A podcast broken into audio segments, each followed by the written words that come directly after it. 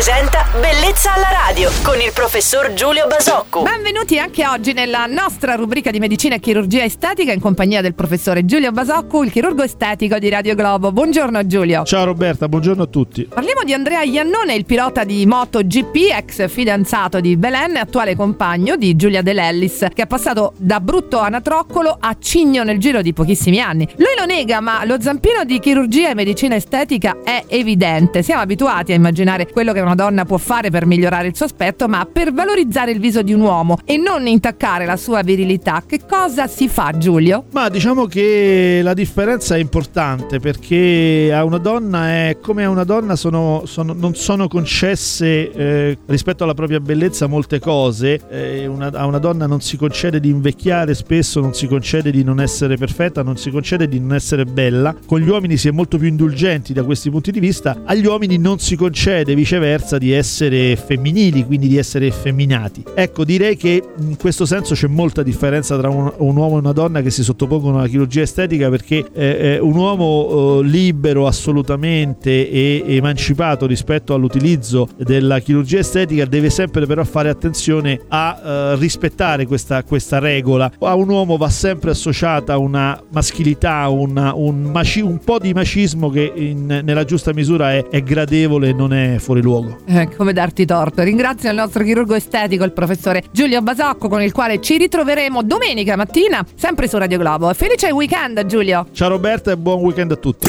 Bellezza alla radio.